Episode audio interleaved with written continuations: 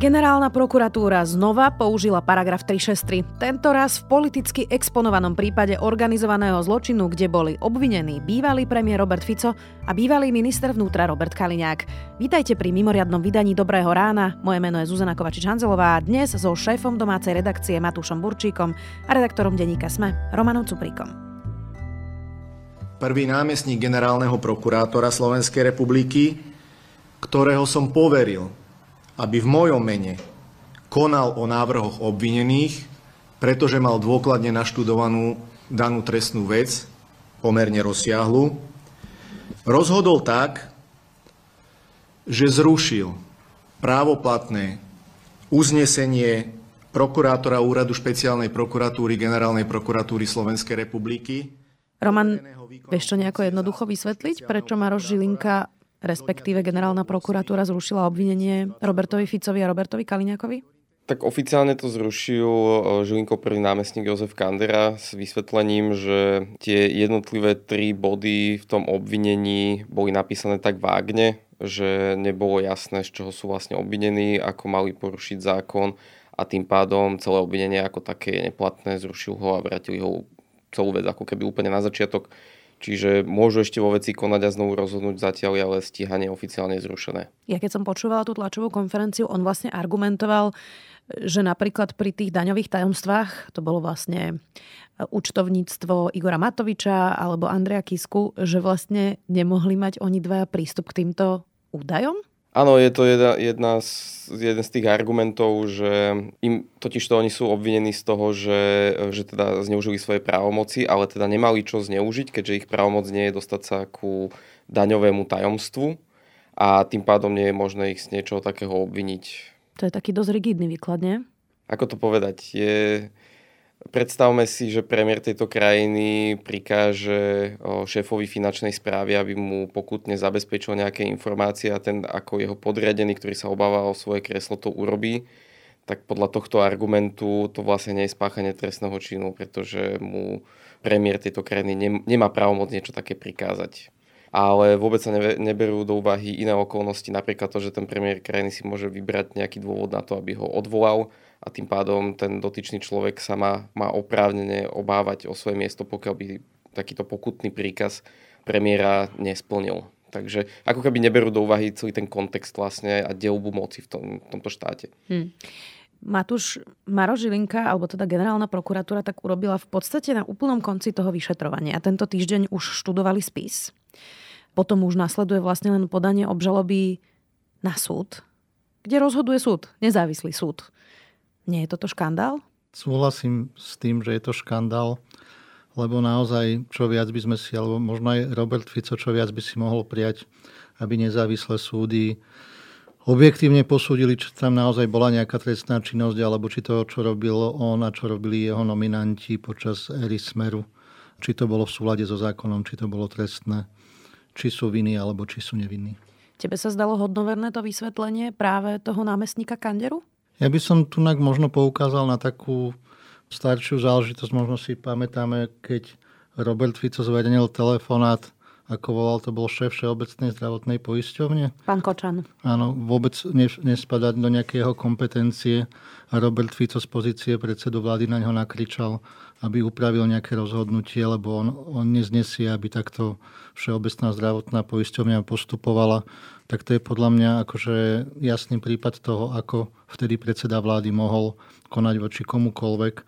Takže tu sa hrať na nejaké slovičkarenie o tom, že či mohol alebo nemohol, či mal nejakú kompetenciu, to je naozaj iba taká barlička na to, aby sme zdôvodnili to, čo sa normálne zdôvodniť nedá. Roman, to vyhlásenie bolo opäť bez otázok. Tak keď sa deje niečo takto podstatné v štáte, akože generálny prokurátor zastaví takéto veľmi vážne stíhanie vysoko postavených politikov, nemal by aspoň odpovedať na otázky?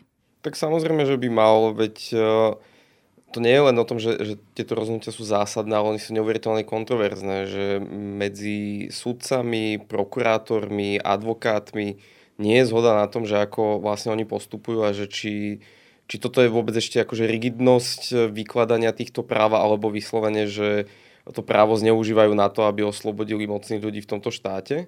A za takýchto okolností by bolo aj v prospech Žilinku, aby vysvetlil tej verejnosti to, čo ten, ten svoj postup a to, ako rozmýšľa, aby aj odpovedal na nejaké ďalšie otázky, lebo nie je možné v ich monológu vysvetliť všetky okolnosti. Napríklad to, o čom hovoril Matúš, že veď premiér má akože dosah aj na iné veci, ktoré nie sú možno úplne v jeho právomoci popísané v zákone.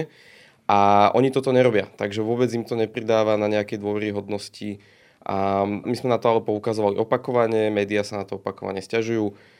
Nemáme s tým už čo viac robiť, nikto nedokáže Maroša Žilinku prinútiť, aby na týchto tlačovkách, alebo ako to on volá, vyhláseniach od, nám odpovedal na otázky. Hm.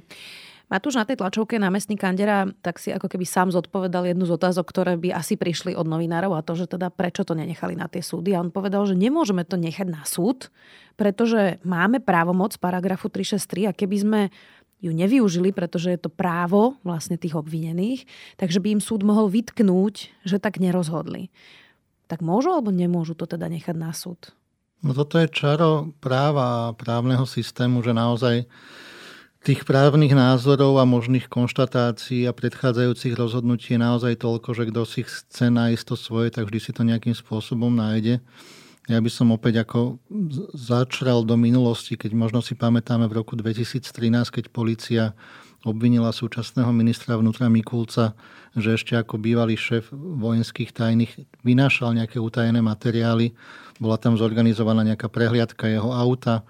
On bol obvinený, tam sa ten proces naťahoval naozaj dlhé, dlhé roky, ale nakoniec ten súd rozhodol teda, že ten Mikulec je nevinný, hej.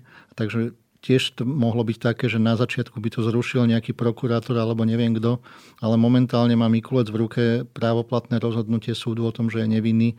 A takisto si myslím, že v takýchto naozaj veľmi závažných a dôležitých kauzách, ako je korupcia na, na tých najvyšších miestach, nedokáže nejaký jeden úradník z generálnej prokuratúry, ktorý patrí pod parlamentom voleného generálneho prokurátora, nahradiť nejaký jeden senát súdu, druhý senát súdu Najvyšší sú tam ešte môže rozhodovať o dovolacom konaní. Ústavný súd. Ústavný súd.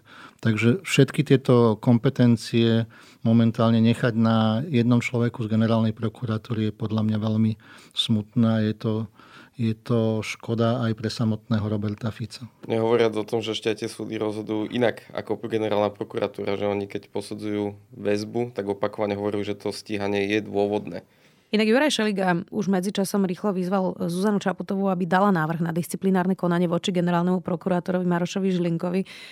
Podľa neho je to vážny zásah do právneho štátu, takáto 363, ale to sa dá schovať asi pod právny názor, nie? Je toto disciplinárne previnenie? Dá sa to schovať pod právny názor. Je to asi to, čo som hovoril pred chvíľkou, že naozaj v podstate Maroš Žilinka ani Jozef Kandera týmto nič neporušili. Využili svoje kompetencie a nedá sa s tým momentálne naozaj nič robiť. Hmm. Robert Fico reagoval na tlačovej konferencii pomerne emotívne. Okrem toho, že teda útočil na prezidentku, tak povedal, že teda nejako Maroša Žilinku neovplyvňoval, ani sa s ním nestretol, ale povedal aj inú vec. E, venoval sa Danielovi Lipšicovi, špeciálnemu prokurátorovi, o ktorom hovoril, že je teda neodvolateľný, ale že aj na neho príde, aj na Lipšica príde. A potom sa pýtal, že čo robili vyšetrovateľ a prokurátori, páchali trestné činy a budú sa za to zodpovedať. To je vyhrážanie sa? No toto Robert Fico opakuje už dlhodobo na svojich tlačových konferenciách a je to asi ako keby nejaké, no už vidíme, sme sa bavili pred chvíľočkou o tom, že Robert Fico rozdával karty, keď bol predseda vlády. Teraz sa tvári, že rozdáva karty ako nejaký opozičný politik. Takže je to zrejme nejaká taká jeho póza, že je zvyknutý na to, že sa všetko deje podľa toho, ako robí on a vieme si predstaviť, že ako by to asi vyzeralo, keby sa Robert Fico opäť vrátil k moci. Môže to byť aj taktika pre iných obvinených, prípadne voči policajtom, že vidíme, že už viacerí významní vyšetrovateľia pomaličky odchádzajú zo svojich funkcií môžu to hrať vlastne na iných ľudí, ktorí zvážujú, že či by spolupracovali s orgánmi činný v trestnom konaní, že nech ešte počkajú do volieb, však možno sa ten smer vráti k moci a oni so všetkými zatočia a tým pádom nie je nutné akože sa teraz zlomiť pod váhou nejakých dôkazov, že by si tým zabezpečili nejaké výhodnejšie podmienky na súde. Takže ono to má podľa mňa je to, je to súčasťou takej širšej stratégie smeru, ako si zabezpečiť uh, jednak odstrašenie vyšetrovateľov, ktorí sa im venujú a jednak náklonnosť tých e, rôznych podozrivých, ktorí by vedeli vypovedať možno aj o Kaliňákovi a Ficovi. Len desiatky minút predtým, než sme sa dozvedeli o tomto zrušení obvinenia pomocou paragrafu 363, rečnila Zuzana Čaputová v parlamente so svojím vystúpením správe o stave republiky a tam Matúš hovorila o rozklade demokracie, o dôvere ľudí v demokraciu, v štát. Tak po tom, čo pri všetkých mocných ľuďoch Maroš Žilinka používal 363 a nevideli sme žiadny právoplatný rozsudok súdu. Toto nie je úplná rana tej dôvere už bez tak veľmi malej. Slováci nedôverujú súdom dlhodobo, historicky, trvá to už dlho. Tak môže ešte niekto na Slovensku veriť v spravodlivosť pre vysoko postavených mocných ľudí? Dostávame sa už do takej filozofickej roviny. Ja som sa pred chvíľkou o tom bavil s kolegyňou Dankou Hajčákovou a ako príklad toho, že spravodlivosť funguje, som jej uviedol osobu Vladimíra Mečiara, na čom sme sa obidvaja dobre zasmiali. Ale ja som optimista, takže myslím si, že stále není všetkému koniec a tie procesy pokračujú, tie mlyny melú a myslím, že v budúcnosti to všetko dopadne tak, ako to má. Budeme držať spravodlivosti palce. Šéf domácej redakcie Matúš Burčík a redaktor denníka Sme Roman Cuprík.